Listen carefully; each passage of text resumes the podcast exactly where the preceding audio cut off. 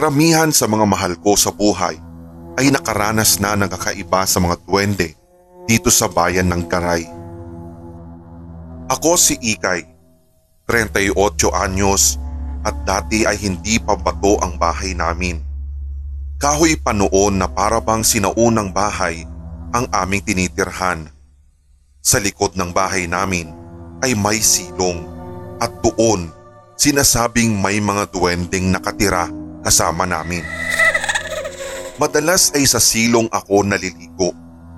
Kinaugalian na kasi namin noon na kahit may banyo kami ay dun maligo dahil nakakapresko gawa ng malamig na tubig at mas lalamig pa ang pakiramdam mo sakaling umihip ang napakasariwang hangin.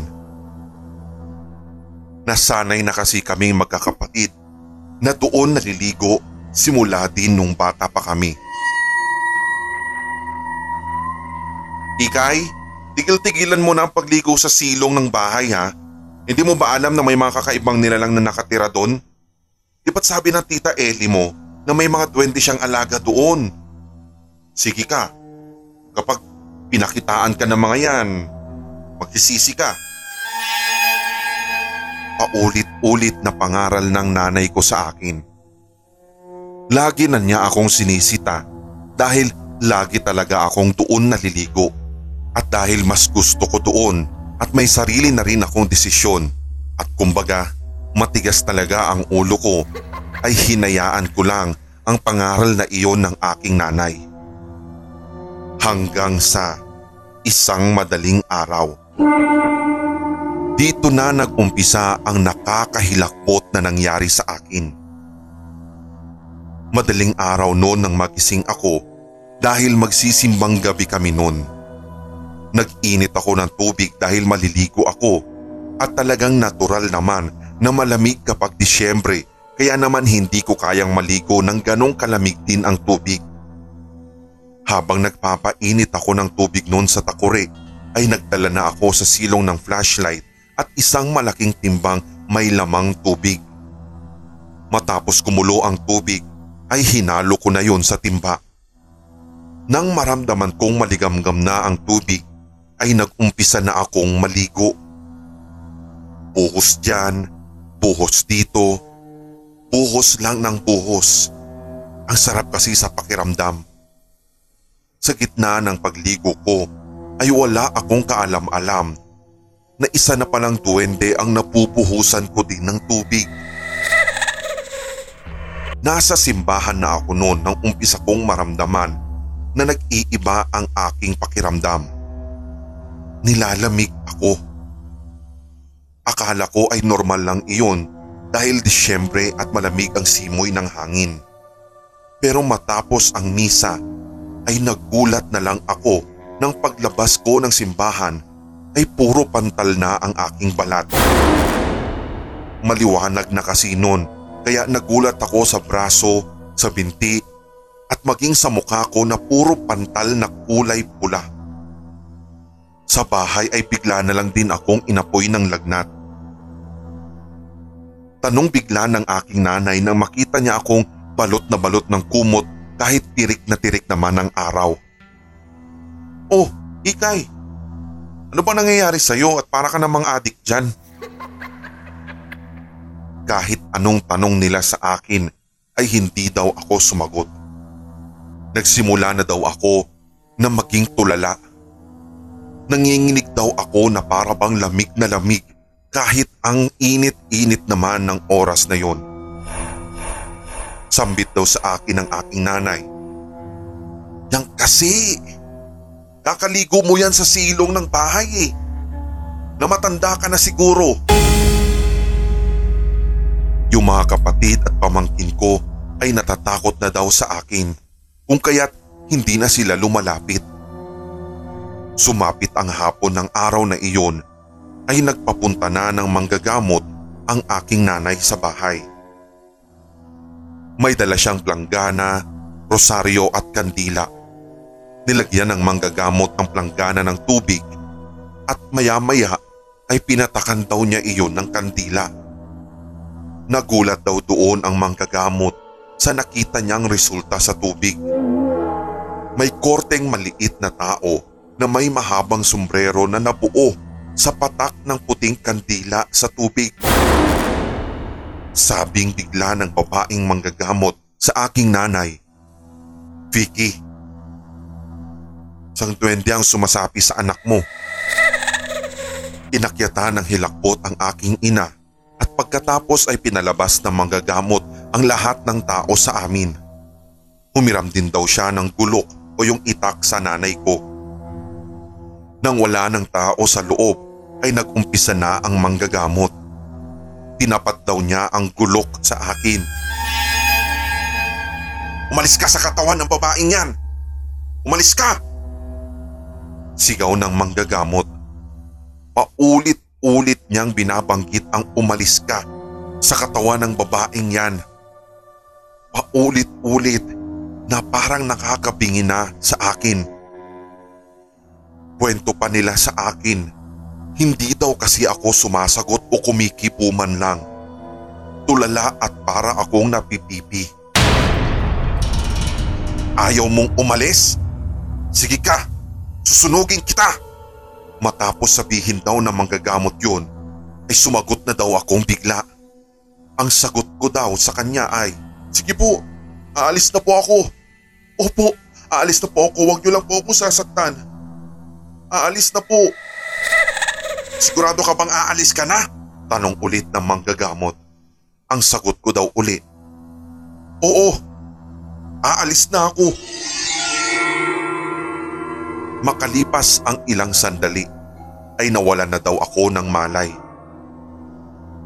Para daw ba akong natulog sandali at minuto lang ang tinagal noon pero nagising din ako.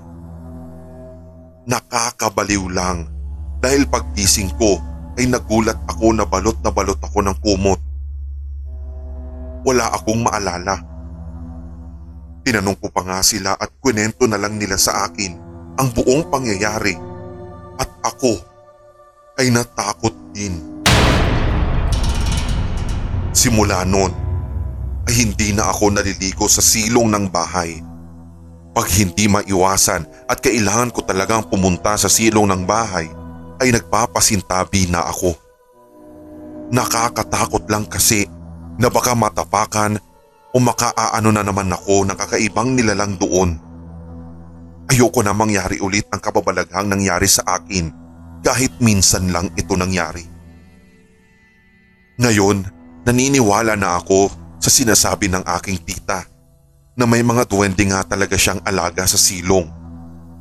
Hindi man literal na alaga na binibigyan ng pagkain, pinapainom o dinadamitan na katulad ng mga alagang hayop, kundi napagtanto ko na iginagalang at nirerespeto ng aking tiyahin ang mga hindi nakikitang nilalang sa bahay niya. Sabi pa nga ng aking tiyahin, maigi na daw na igalang at irespeto ang mga katulad nila sapagkat hindi natin alam kung gaano na sila katagal naninirahan sa lugar na iyon o baka mas nauna pa nga sila kesa sa amin na manirahan sa lugar. Minsan, inaalayan na lamang namin ng pagkain at prutas doon lalo kung nagkakaroon ng mga okasyon sa bahay.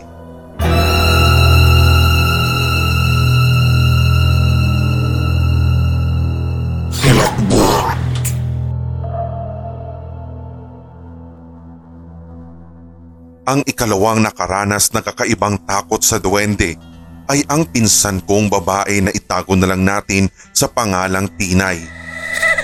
Si Tinay ay mahilig sa musika at kadalasan sa kanya ay puro mga rock ang pinakikinggan halos araw-araw.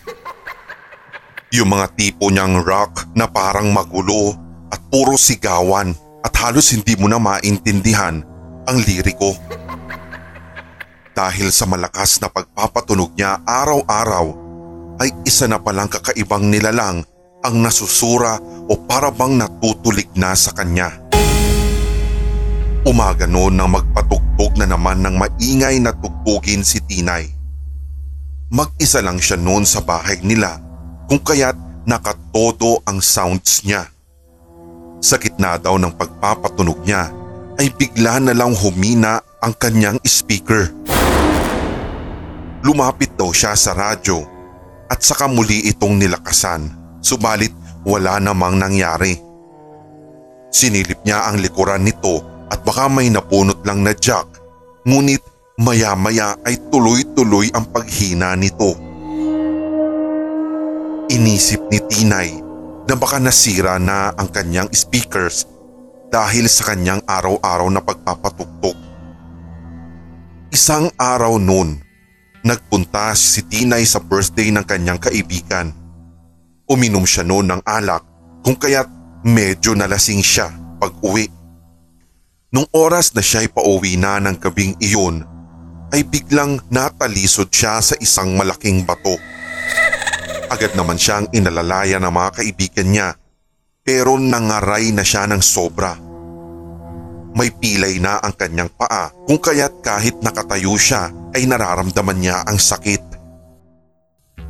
Sa pag-aalala ng kanyang mga tropa ay dinala na lamang siya sa malapit na ospital.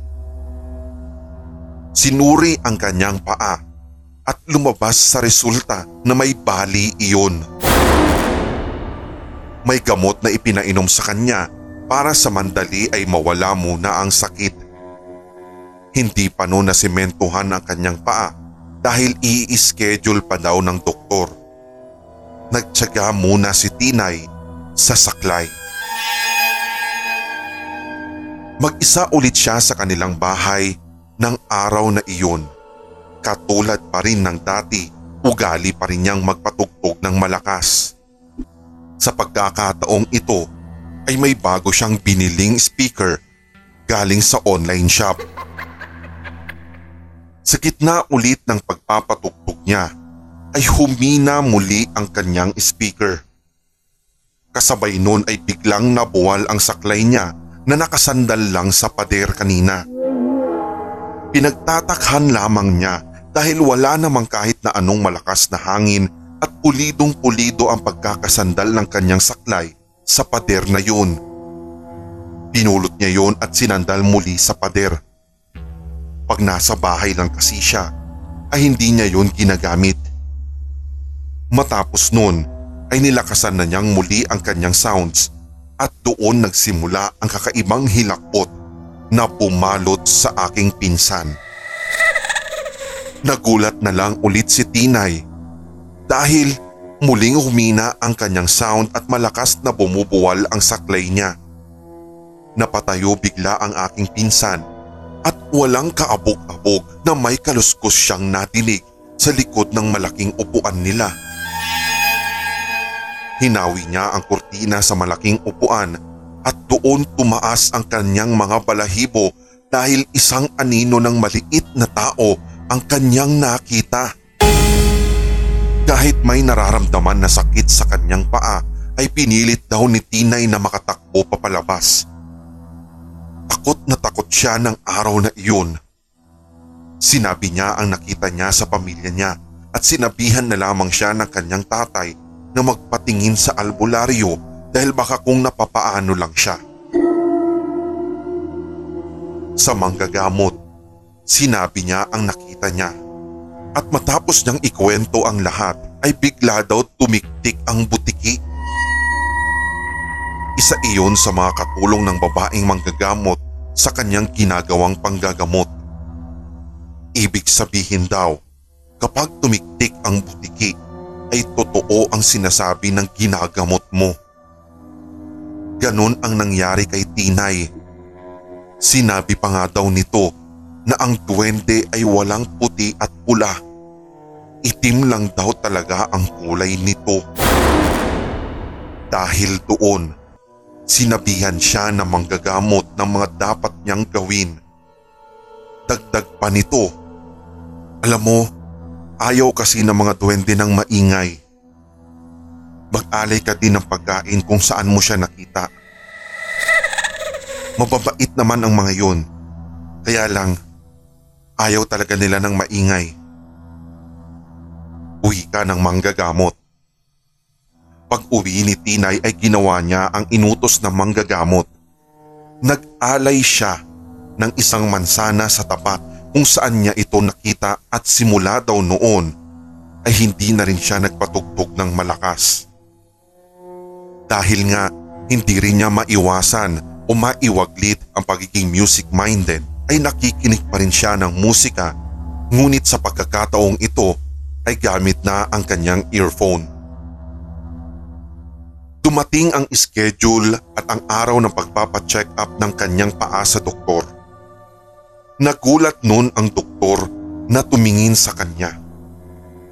Nagtaka daw ito nang makita sa resulta ng x-ray na nagdikit ulit ang butong na bali sa kanyang paa at hindi na ito masisemento.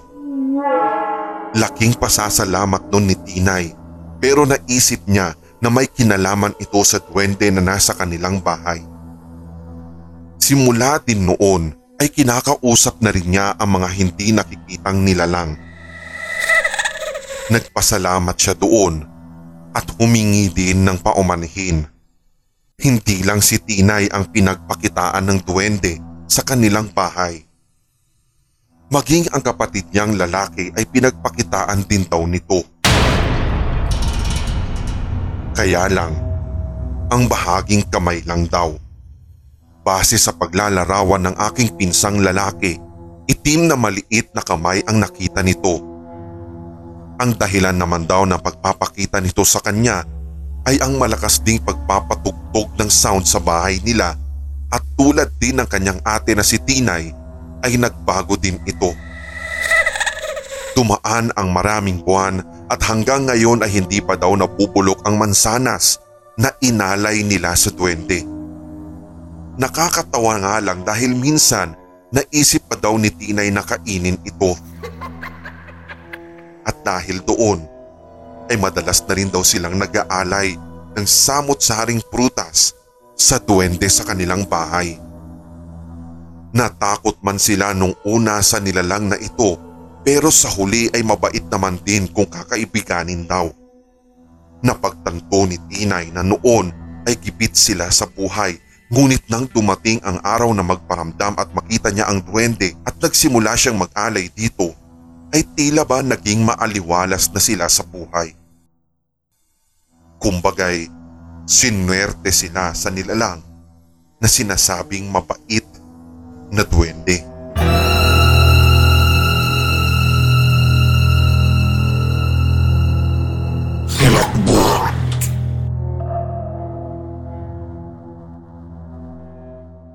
Ang huling kwento ng may karanasan sa duwende ay ang kaibigan ng kaibigan ko na itago na lang natin sa pangalang Cheche. Si Cheche ay labing pitong taong gulang, mabait siyang bata at masipag sa pag-aaral. Nagsimula ang karanasan nila sa duwende simula nang mabuntis ulit ang kanyang nanay. Noon ay muntikan na daw mamatay ang bunso nilang kapatid na si Charles habang ipinanganganak ito. Mabuti na lang at swerte itong nabuhay dahil sa duwende. Sa kanilang paniniwala kasi ay ka-birthday daw ng bunso niyang kapatid ang duwende na naninirahan sa loob ng kanilang bahay. Lumaki at halos dalawang taong gulang na noon si Charles na magsimula na siyang makaramdam ng takot sa bahay nila. Paakyat na daw noon sa taas si Cheche nang bigla siyang nakadinig ng batang lalaking nagsasalita. Sumilip daw ito sa kwarto ng kapatid niya at nakita niyang may parang kinakausap ito kahit wala naman itong kasama. Madalas din daw ay nilalagnat ito ng walang dahilan. Minsan pa nga daw ay may oras ang paglalagnat nito dahil sa umaga, tanghali at hapon ay wala pero pag sumasapit ang alas 6 ng gabi ay inaapoy ito ng lagnat. Ito rin yung lagnat na nagpasalin-salin sa kanilang lahat. Isa na yon sa ipinagtataka nila noon kung kaya't minabuti ng kanilang ina na magpatingin din sa albularyo. Doon nila nalaman na may nakatira at kasama silang duwende sa bahay. Sinabi ng mga albularyo sa kanila na mag-alay at huwag masyadong magulo sa kanilang bahay. Tuwing may handaan o kahit simpleng araw lang ay nag-aalay sila ng pagkain sa duwending sinasabing kasama nila. Nagugulat at nagtataka na lang daw sila sa pagkain na kanilang inaalay dahil matagal na masira o kung hindi man ay parang hindi naman nabubulok. Minsan, nagdadala ng kaibigan si Cheche sa kanilang bahay. Minsan daw niyang iniwan ang kaibigan nito sa kwarto niya. Bumabanon saglit si Che para kumuha ng pagkain na kanilang kakainin. Ngunit pag akyat niyang muli sa taas, ay tahimik at nawalan ng ngiti ang kaibigan niya. Ang tanong ni Che sa kanyang kaibigan. Uy, okay ka lang? Ano nangyari sa'yo?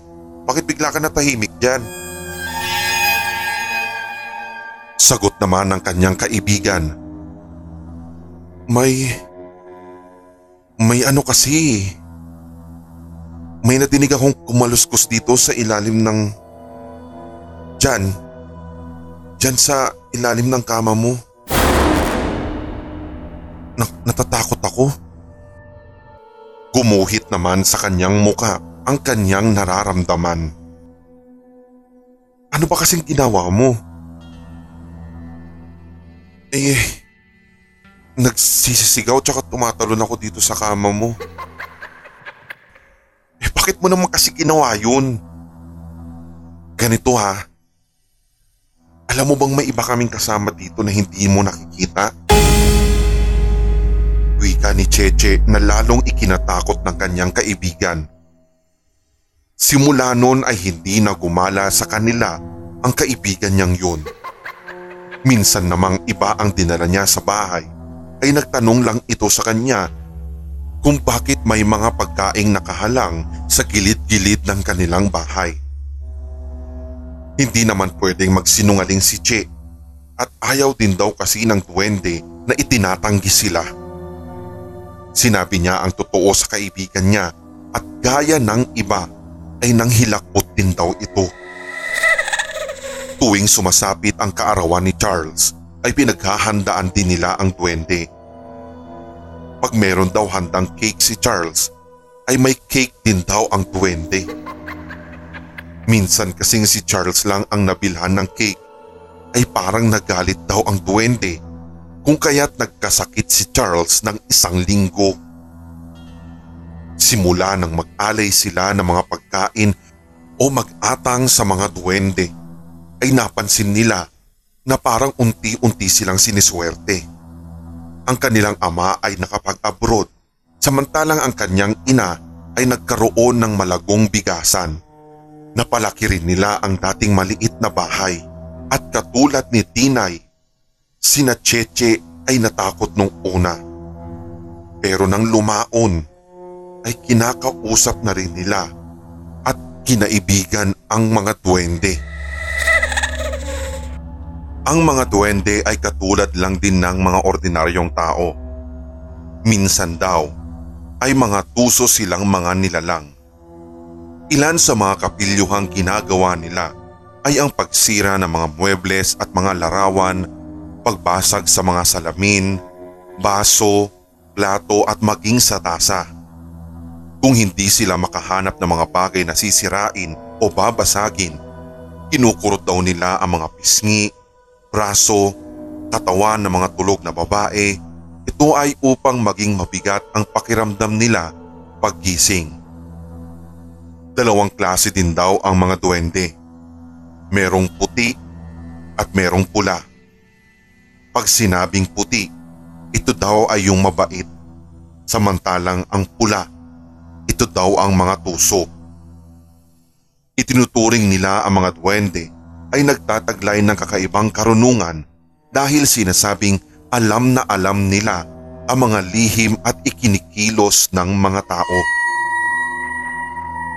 Wala namang mawawala kung magpapasintabi tayo sa lahat ng ating pinupuntahan.